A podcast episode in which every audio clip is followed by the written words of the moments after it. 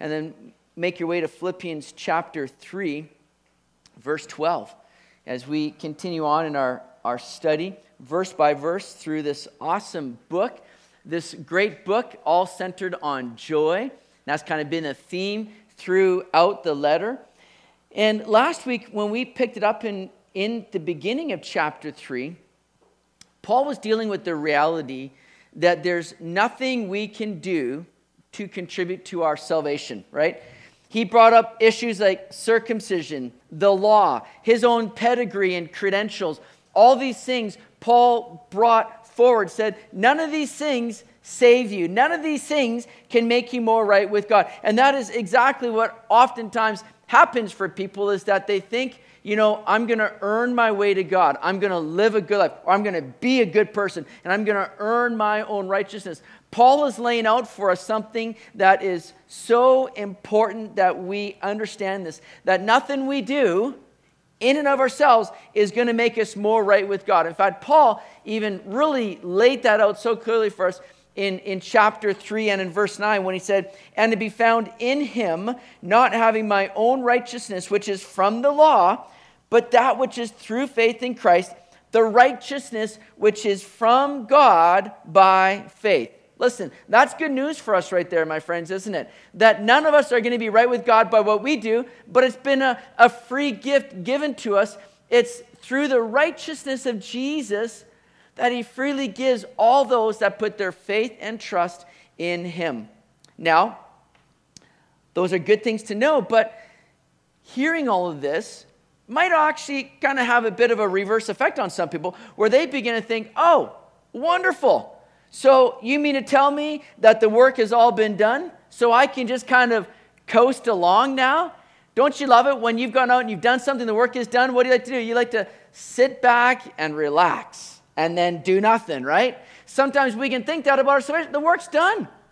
So I just get to sit back and do nothing and just kind of enjoy my life and do what I want. Now, it's true, there's nothing left to do in regards to salvation than to simply put your trust in Jesus. But as Paul is going to reveal for us in the section that we're going to look at here today in just a moment, Paul is going to, is going to reveal for us that our lives in Christ are never meant to just be at a standstill now. Never meant to just be at a standstill. We're not saved to sit and wait for the fullness of our salvation to finally be revealed to us in that day we're with Jesus. We're saved that we might continue on now and be sanctified to where we might become more like Jesus, that we might know him and grow in him. You see, God saves us not just from something, but he saves us into something, and that is relationship with Jesus Christ, by which we get to continue on in and discovering and learning and growing, which is to your blessing and benefit. There's a joy that we have now, not just being saved from our sin, but there's a joy now in being saved into salvation and relationship with Jesus. The Christian life is the grandest kind of life to live. It's a life that's filled with joy and blessing and peace. You see, our salvation ultimately is just a starting line. We like to think of our salvation as, oh man, I've made it, I've arrived. I've gotten saved. Hallelujah. Now I'm going to sit back and coast. But salvation is just the starting line in the sense that now we get to enter into this amazing process of growing in Christ, learning of Him, and developing our relationship with Him. Paul likens oftentimes throughout Scripture this, this picture of our life in Christ being this race to where we're just continuing on now, looking to uh, achieve the prize and come to the finish line in a sense. Where in that race, man, you're just giving it everything, but it's in that that you are experiencing all that Christ has for us. Paul loved sports. I'm, I'm, a, I'm, I'm thankful for that. I'm a bit of a sports junkie myself. And, and when people kind of maybe go, well, that's not really what you, I can say it's biblical. It's sports, biblical. Paul loved it. He uses analogies of sports all the time, right? And we're going to see that in our text this morning here, where Paul is liking this Christian life to a race. So understand again, make it clear, though we're not saved by our works, our salvation should nonetheless be working. What do you mean by that? I mean that this is something now that we get to live out, that we get to experience, that we get to experience this life of being saved in and through a relationship with Jesus Christ. And so this life now is to be one that's like full of action. And we're going to see it. Look at when we read through our text here this morning in Philippians 3, starting in verse 12. Listen for all these action words that Paul is using. Paul says here in verse 12, Not that I've already attained or am already perfected, but I press on that I may lay hold of that for which Christ Jesus has also laid hold of me. Brethren, I do not consider myself yet to have apprehended, but one thing I do, forgetting those things which are behind and reaching forward to those things which are ahead, I press toward the goal of the prize of the upward call of God in Christ Jesus. He says in verse 15, Nevertheless, let us, as many as are mature, have this mind. And if in anything you think otherwise, God will reveal even this to you. Nevertheless, to the degree that we have attained, let us walk by the same rule. Let us be of the same mind. Notice all those action words that Paul is saying pressing on and, and forgetting about those things which lie and, and reaching forward to those things which are ahead. I press on. Paul is looking at this life as something that is filled with action, full of movement, you see.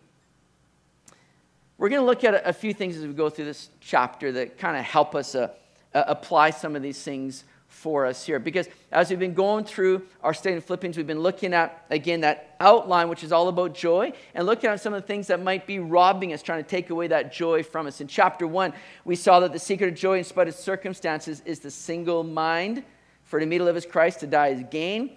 Chapter two, we see that the secret of joy in spite of people is the submissive mind, considering others as better than yourself. And now in chapter three, we're seeing that the secret of joy in spite of things is the spiritual mind. And we've seen here in this chapter, what we're looking at is Paul's past perspective, his present priority, and then his future promise. Today, we're focusing on this present priority, and we're going to see here Paul's dissatisfaction in verse 12. We're going to see his devotion in verse 13, his determination in verse 14, and then this discipline now in verses 15 to 16. These are things that I think we can easily begin to sort of apply to our lives as we see how Paul is, is pointing these things out in his own life, all right? Let me pray. Lord, thank you again for this time to look at your word, your good word. I pray that it would speak to us and challenge us and, and excite us, Lord, to live these lives in you and for you. And so lead us now by your Spirit. We pray in your name. Amen. So look at this dissatisfaction of Paul.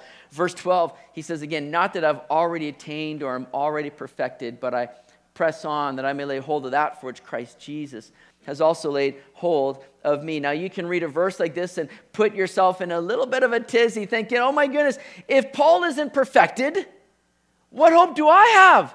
Because you look at Paul's life, you look at all the accomplishments, and he went through them in in the beginning of chapter 3. You look at a life like Paul and you're going, if anybody could claim to kind of have arrived or at least have somewhat of perfection, it would be Paul. And yet Paul is saying, no, no, no, no, no, no. I haven't made it yet. I have not attained it. I have not perfected. And we're all looking at that going, no, Paul, man, that means that I have so much more room to grow myself then. I thought I was doing pretty good. I thought I was close to saying, I think I've arrived. But now, if you're saying you haven't, Oh my goodness, I certainly haven't myself then. See, Paul is communicating with us that he wasn't saved because he had it all together. He was saved through faith in Christ. He's been clothed now in the righteousness of Christ. And that is what all of us truly have to grasp that we're not saved because we were good or perfect. God's not looking down on you saying, oh man, you know what? I'm going to pick you. I'm going to save you because, man, you seem like you don't have a lot of drama. You got it all together. You're going to be a little trouble. Man, let's go. You pretty much, you're pretty much there already. It's going to save you. That's not how God works. That's not what God does. I get, I get it, it, can be very frustrating, and maybe you've experienced that too, when you're sharing the gospel with other people and you're, you're out witnessing, and you get people saying, Oh man, that all sounds really uh, good and all, but you know what? I, I kind of need to get my life together before I really commit myself to Jesus. And they kind of are saying, I need to kind of clean up my act before I, I come to Jesus. And you just want to scream out and tell them, No, your life is a mess because you haven't come to Jesus. You need to come to Jesus because He's going to put things together again. He's the one that's going to clean you up. He's the one that's going to work in you. That's what we saw there in chapter 2, verse 13, that it is God who, who works in us to will and to do according to his good pleasure. Philippians 1, verse 6, where Paul says um, that God is faithful. He, what he's begun, he will complete it in you. God's doing that work in us. Paul realized that he was still imperfect, but that Jesus has saved him. Our salvation is just the beginning of God. And God wants to continue on to have us growing in Him and knowing Him and learning of Him. Like Paul says in, in, in verse 10 of chapter 3, that I might know Him and the power of His resurrection and the fellowship of His sufferings. Paul started, oh man, I want to know Him. And I'm just, I'm just kind of like, Paul, Paul's almost like, I'm just scratching the surface here. Do you understand that we will never fully know Christ this side of eternity to the degree that we can? That we just keep scratching the surface here. There is so much to know of Him. And, and, and the more that we press in, the more beautiful and awesome He becomes. It, it's where it's something that you just want to keep pressing in and, and, and growing in and learning of. And the more that you press in, just the sweeter he is. It's like, you know, those of you that used to buy when you were a kid, like those huge, giant jawbreakers. Do you remember those things? Those big, I remember my kids used to love them. My kids would just take years, you know, on those things, right? And you just lick it, and you're licking, and it just, and, and it just gets, the more you get in, the, just the sweeter it gets. And, it, and it, you're just like, man, I've been on this thing for like a year. I barely made a dent in it, but I'm liking it. It just keeps getting sweeter and sweeter, right? It's good. I think, man, that's like Jesus. It's just like a, terrible uh, analogy. I understand that. It's like he's not like a jawbreaker, but the idea, the idea, what is the idea? Somebody help me out here with that. No. It's better and better. It's just sweeter and sweeter. Wasn't, wasn't there a great hymn like that? Sweeter and sweeter as the days go by. And it's true. He just gets sweeter and sweeter the more that we just press. And that's the idea here. So listen, if Paul is saying, not that I have already attained, then please, please don't think that you've already arrived and there's nothing left to be done. Because we're on a great adventure, and that's the beauty of, uh, of this Christian life. It is an adventure that we're on. Our lives are hidden with Christ in God, and it's such a joy to live for Him and in Him. And we must recognize that along the way, Hey, we're, we're going to make mistakes and we're going to stumble, but that's expected. We're flawed, we're broken people. Again, God doesn't save you because you got it all together. He saves you knowing that you're flawed and broken and you're going to make mistakes, but He's the one that's working in you and leading us along. And He's calling us now not just to be saved, but He's calling us to live out this saved life for Him and in Him. And how do we do that? By pressing on and pressing into Jesus. Like Paul says, we that we might lay hold of that for which Christ Jesus has also laid hold of us. Now, what is that exactly? What did he lay hold of? It's like we can get that in, in that image of like, you know, a parent grabbing their child by the scruff of the shirt, picking them up and saying, I caught you. You shouldn't be doing this and taking them over for a timeout. It's like, that, is that what Jesus laid hold of us, you know, for to kind of get us out of trouble and just put us off to the side on some kind of, you know, timeout type thing? That's not the idea. Paul is, is revealing to us that God has saved us, not just to kind of put us on a shelf, he saved us that we might enter into this relationship with him. It tells us in Romans 8, verse 29 For whom he foreknew, he also predestined to be conformed to the image of his son, that he might be the firstborn among many brethren. Right there, my friends, is the reason God has saved you. If anybody asks you, why did God save you? Or what's the will of the Lord? It's that we might be conformed to the image of his son, that we might become more like him. You become more like him by being with him, spending time with him, drawing near to him, pressing into him. So if Christ laid hold of us for that purpose, are we then pressing on to lay hold of that as well? Are we continuing to move forward with a desire to be more like Jesus? Is that what we want in our lives? When Spain led the world in the 15th century, their coins reflected this national arrogance that they had that was as, as inscribed with ne plus ultra, which meant nothing further, meaning that Spain was the ultimate in all the world. They're like saying, man, when you've hit Spain, you've seen it all. We're like the end of it all. We're the pinnacle in a sense. But then, after the discovery of the New World, they realized that they were not the end of the world. And so they changed the inscription on their coinage to read ne, or to read plus ultra, meaning more beyond. Which motto better expresses your Christian life? Nothing further or more beyond? Are we satisfied with where we are in our walk with God? He has so much for us. He has so much for you. And it's to your blessing and benefit. So let us keep pressing forward. We must have a divine dissatisfaction with the status quo and keep pressing on to all that God has for us. I love how the ESV translates this verse. It says, I press on to make it my own because Jesus Christ has made me his own. See, we're not just saved again from something, we're saved into something so wonderful, and that is life in Christ. Are you making this your own? Are you living in Christ and enjoying the blessing of just being able to walk in communion with Jesus. Think about that. The King of Kings and Lord of Lords, the one that created the entire universe, has invited you into relationship with Him. That's pretty awe inspiring right there. That's pretty, that's pretty amazing. So, this is Paul's dissatisfaction. Man, I haven't yet got there, but I want to keep pressing on. I want to keep growing in these things. And then we see his devotion here in verse 13. He says, Brethren, I do not count myself to have apprehended, but one thing I do, forgetting those things which are behind and reaching forward to those things which are ahead. See, Paul knew that to keep on track, he needed to look only ahead. Any good runner knows, right? Not to get worried about what's around you or what's happening behind you, but to keep your eyes on the prize. Keep your eyes on the goal line. And that's what you're striving for. That's what you're running to. You realize that the race is not over until it's over, right? Y'all know that. Those of you that love to complete in athletics, in, in athletics, you know it's not over till it's over. And you keep going with that mentality like, I'm not going to let up. This Oregon State runner had to learn this the hard way. We're going to play a video. I hope we got the sound on back there for the video here. Let's watch this example of that. Take my word for it, there's a moral to this story. Yeah, it looked like a coronation for Tanguy Pepiot. He's getting the crowd. He wants the crowd to cheer his performance, and at the end, he gets pipped. He gets pipped by Meron Simon of Washington.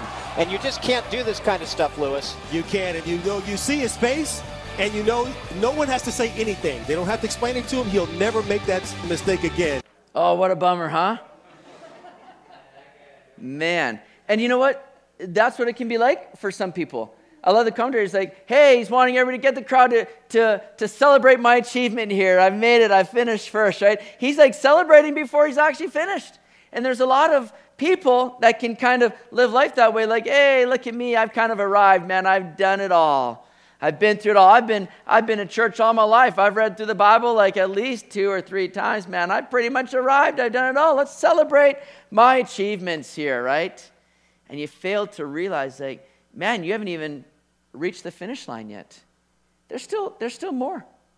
There's still a part that we need to keep moving forward in because Satan's going to be right there wanting to trip you up. He's going to be right there wanting to overtake you and, and rob you of that victory.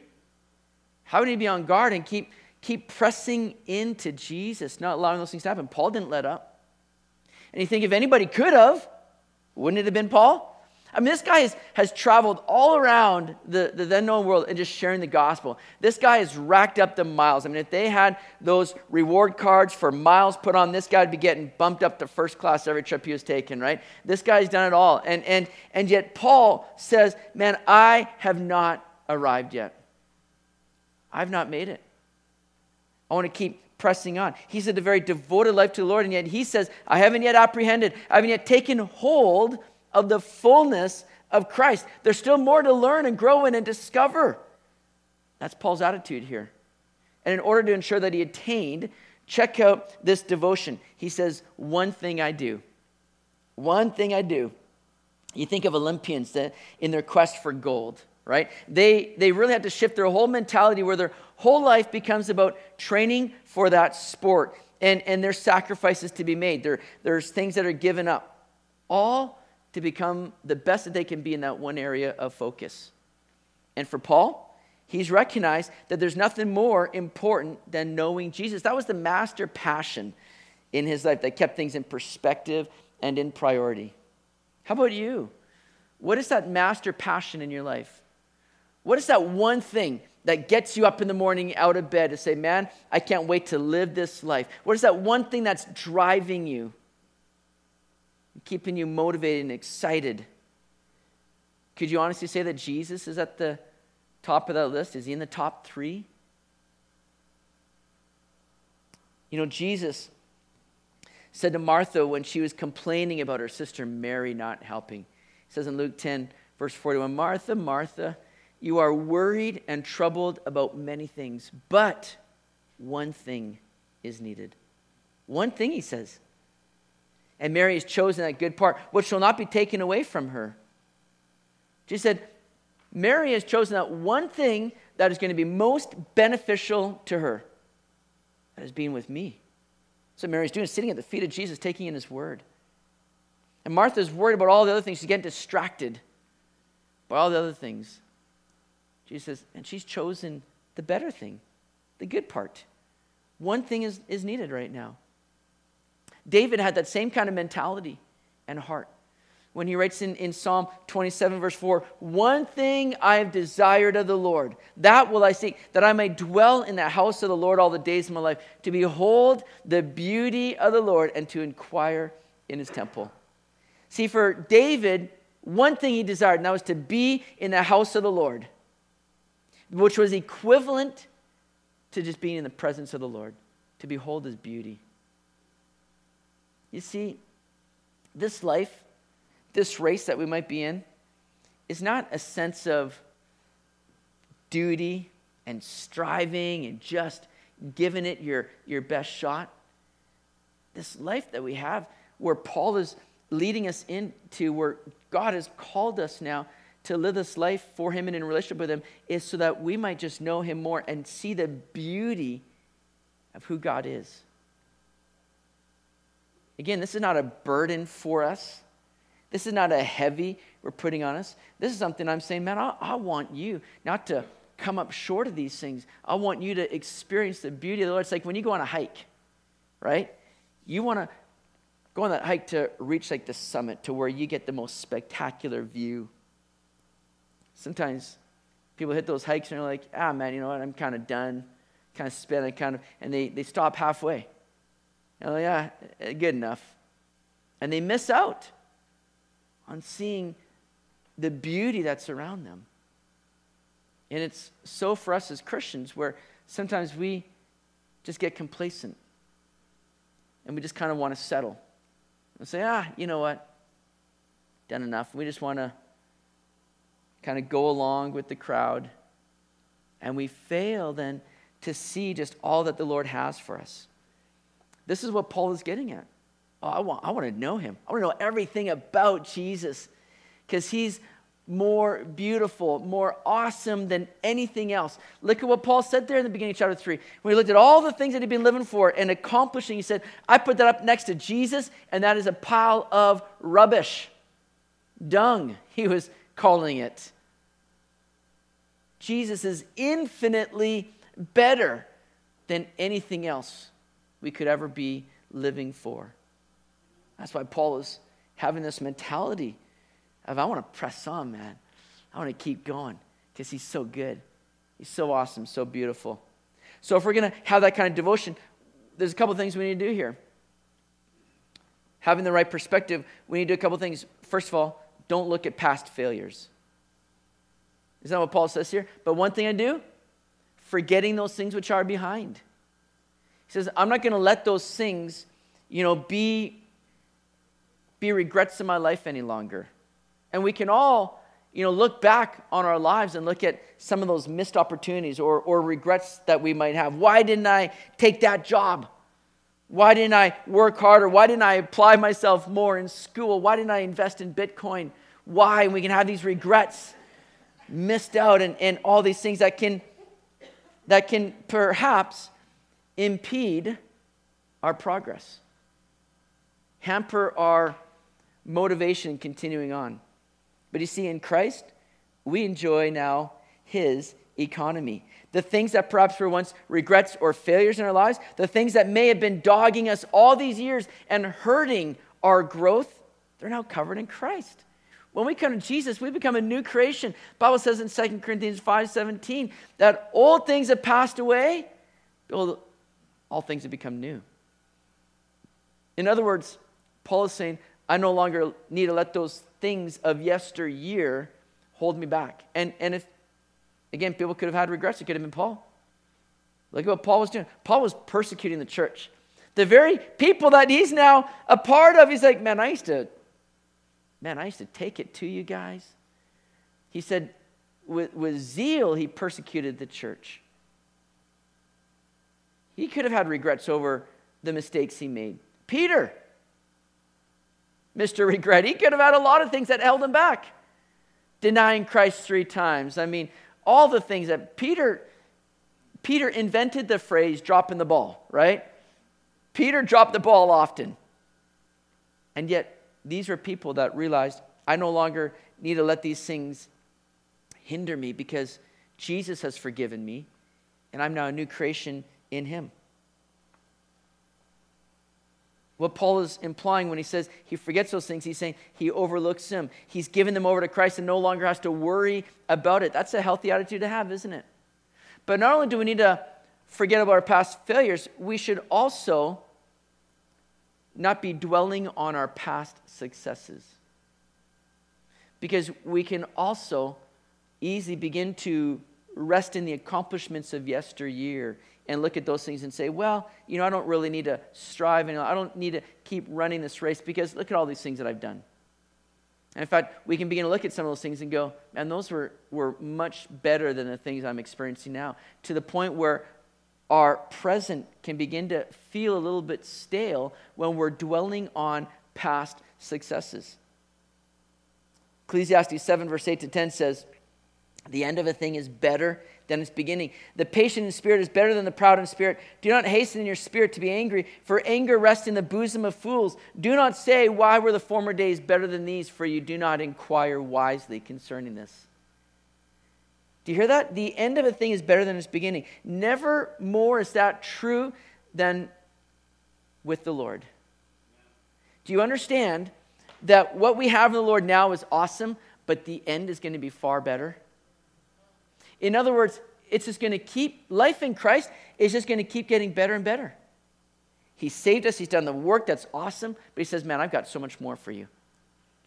And you're going to experience that as you press in, as you grow in me, as you learn in me, as you know me, which I'm inviting you to do.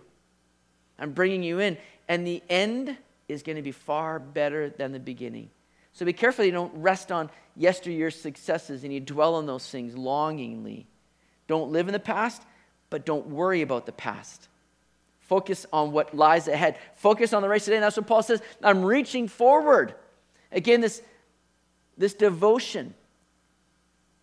One thing I do, forgetting, but also reaching forward to what lies ahead. Because the Lord says, Man, I've got much for you. It's not done, it's continuing on. We're a work in progress. The Lord says, I have much for you. Keep reaching forward to those things. Then we look in verse 14 at Paul's determination. He says, I press toward the goal for the prize of the upward call of God in Christ Jesus. Paul said he presses on for the prize. And that should be the goal, right? Isn't it? You train and you run to do what? To win. You train and you run to win. Nobody goes through all the trouble they do in training, like getting up at ungodly hours of the day, right? Like, you know, 8, 9 a.m. to go and train. Anybody ever, you know, play a sport or train something where you had to get up like 5 in the morning to go? And anybody? Experienced that, some of you? Okay, yeah. You know what that's like, right? And training at ungodly hours a day or missing out on hanging out with friends, giving up socializing at night because you got to get to bed early because you know you got to redo all this the next day. You're training, that's your focus here. Nobody does all of that to just kind of finish in the middle of the pack. Nobody's doing that to say, oh man, if I can get like a third or fourth place. You don't hear any athlete getting interviewed after their event saying, Well, you know what? I'm really pleased with that solid fifth place finish there. That's pretty awesome. I mean, I could have won, but I'm just happy that I, I reached my goal of, you know, not being last. Nobody's saying that, right? The goal is gold. Are we content to run with the pack, to go with the crowd, to be happy, to be in third so we can at least say I'm better than some? Or do we go all out as to win the prize. Paul alluded to that in, in 1 Corinthians 9 24. Do you not know that those who run in a race all run, but one receives the prize? Run in such a way that you may obtain it. Now, you read a verse like that and you kind of think, oh man, one prize. Well, oh man, I better really get going. Can I just say something to you here? We are not in competition with one another, right? We're not running this race and you see somebody else, like another believer, another member of the church, like all of a sudden they're like gaining ground and you're like, what is going on, man? No, uh, this is my prize. I'm going to, you start getting the elbows up, you know, you start getting into their lane and trying to trip them up and say, no way, I'm getting the prize, man. No, we're not competing with each other. Don't start playing dirty now with one another. We're not competing with one another. There's one prize, but that prize is available to all that are in the race. You get in the race by giving your life to Jesus, being saved. So you're saved, you're in the race. But now the prize, again, is reaching that finish line, seeing Jesus face to face. The prize, like Paul says here, is that upward call of God in Christ Jesus. Here in Paul's mind, the goal and the prize are, are virtually synonymous. His goal is this, as Paul alluded to in, in Philippians 3.10, his goal is to know Christ and the power of his resurrection and the fellowship of his sufferings. And when that goal was attained, then the prize would be achieved. But you see, in Paul's mind, that goal will never be achieved or attained to until he's with Christ face to face. In the meantime, he says, I'm going to keep pressing, I'm going to keep knowing Jesus more and more, but I'm never going to fully know the magnitude and the depth of Christ this side of eternity. John would say that um, when we see him, we shall be like him, for we shall see him face to face. And all those that um, put their hope in him, I forget how it goes there, but it's in 1 John 2. Uh, sorry, 1 John 3, verse 2 and 3. Look it up later and correct me after. But the idea is that when we see him, we're going to be like him. And so we're not going to attain to that this side of eternity. But we keep reaching, we keep growing those things because we know there's nothing better than being conformed to the image of his son. There's nothing that's going to bring greater joy and peace and satisfaction in our lives than being shaped into the likeness of his son.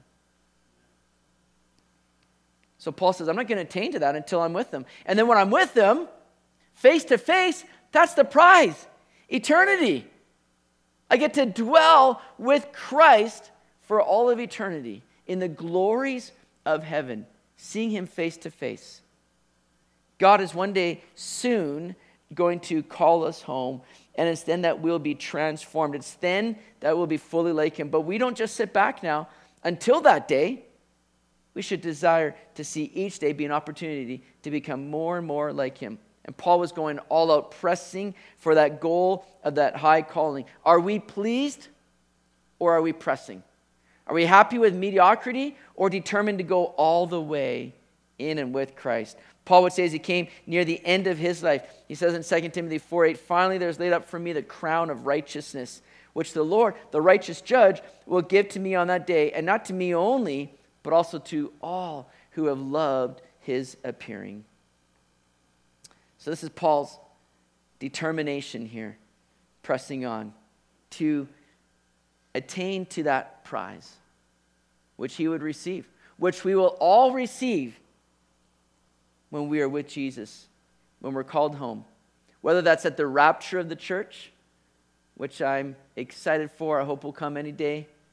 Sure looks like it, doesn't it? We keep waiting.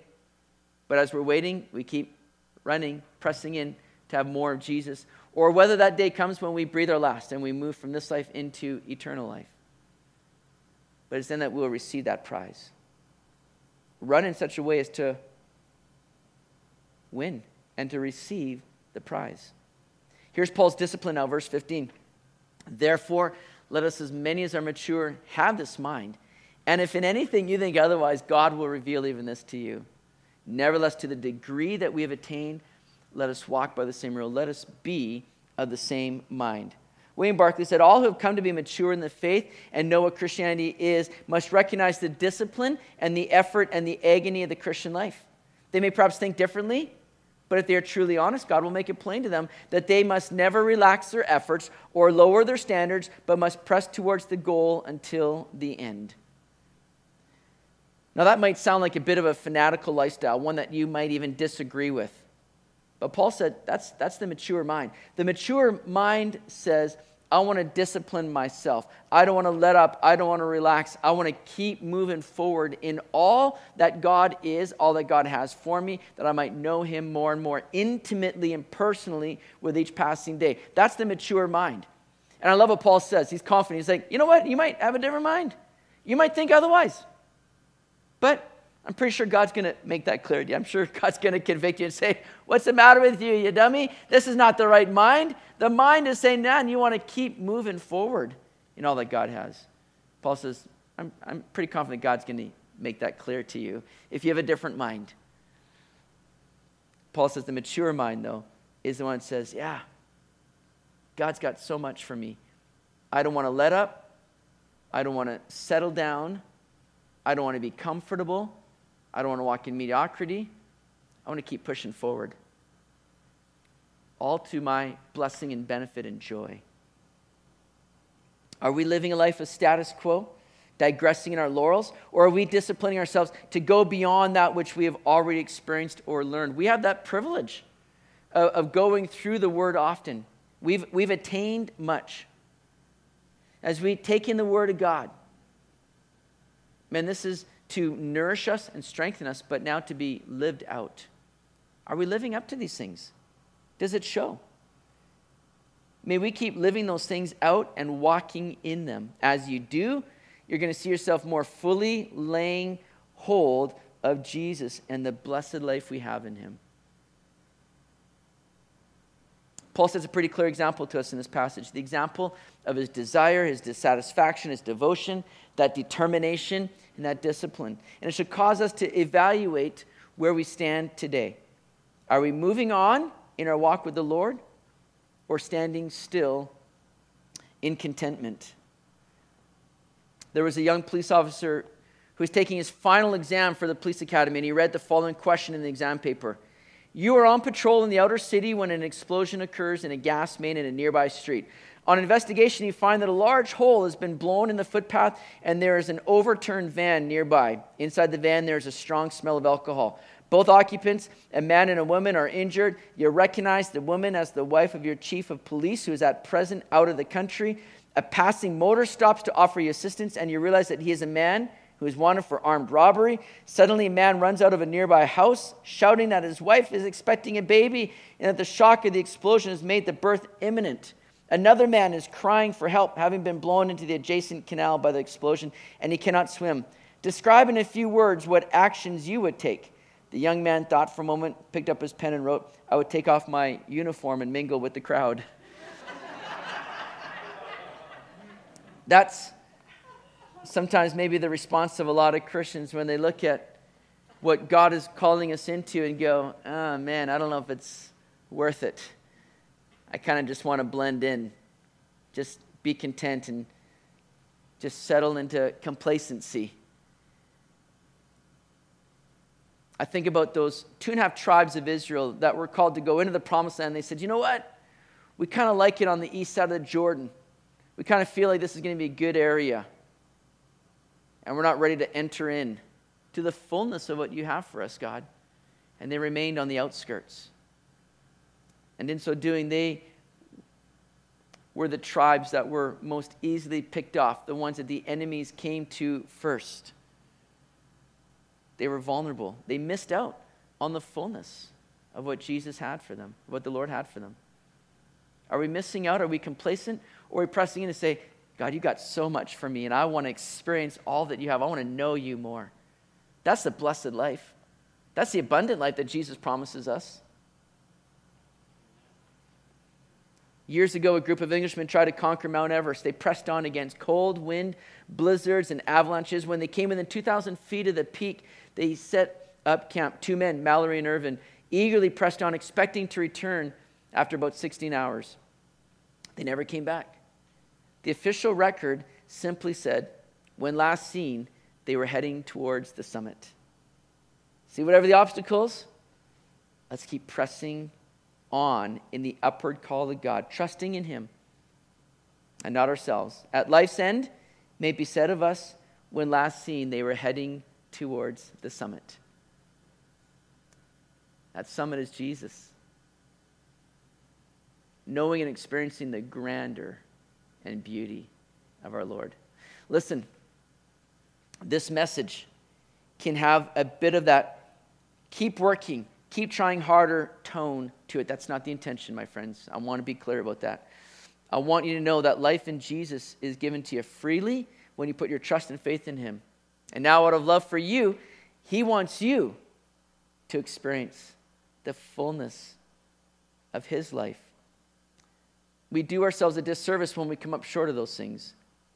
So, this message is an encouragement for you, and I hope a motivator to simply pursue the things of Christ. In so doing, you're going to find the blessing and joy and satisfaction that will be unlike anything else. It's only found in Jesus. Keep pressing in with Him. All right, let's pray. Worship team, would you come and we're going to prepare our hearts for communion here today. And I want to ask if you're listening online or you're here with us today and maybe you're here and you don't know Jesus this way. You've never, you've never been told that you can be in relationship with him. Maybe you've been going about it your way where it's been about works. It's been about trying to be a good person, live a good life. I just want to share with you that we can never be a good enough person. We can never do enough things to earn the favor and the righteousness of God. God knows that. That's why He did something about it. He sent His Son Jesus to come in this world and die on a cross. In so doing, Jesus paid the penalty for your sins and my sins so that he could forgive you and bring you into the fullness of his life. That is received by grace. It's a free gift. But we're called to do this. We're called to confess our sin and to repent of our sin, to turn away from the way that we were going and turn his way and say, I want to receive Jesus now as my Lord and my Savior. I want his life to be my life. I want to know that forgiveness of sins. I want to be made new. It's the only way you can be saved and be right with God. It's by Him making you new. And that is done freely by you simply calling out to Him and saying, Jesus, I confess I'm a sinner. Forgive me my sin. Come now into my life. Not just come into my life, but be my life. I want to live for you, and I want to live in that life you've given me. If you've never done that, would you do that today? Don't put it off. Today's the day of salvation. Today, you can leave here assured that when you die, you're going to be with Jesus for all of eternity. Nothing greater. It's the best gift you'll ever give, be given. Receive that today. If you do, would you let us know? Email us if you're at home or come and talk to me after the service. I'd love to share more with you. Well, let's pray. Lord, continue that work in us, Lord. We need you, and we thank you that you are faithful and you are working in us. And I pray, like Paul, we would have that heart that says, now, one thing one thing I want to do is I want to forget those things. I want to reach forward. I want to press on to lay hold of all that you've laid hold of us for. May we know you and grow in you and learn of you and live this life to the fullness of what you've called us to, to your glory. And living life to your glory means living life to our joy, satisfaction, and peace.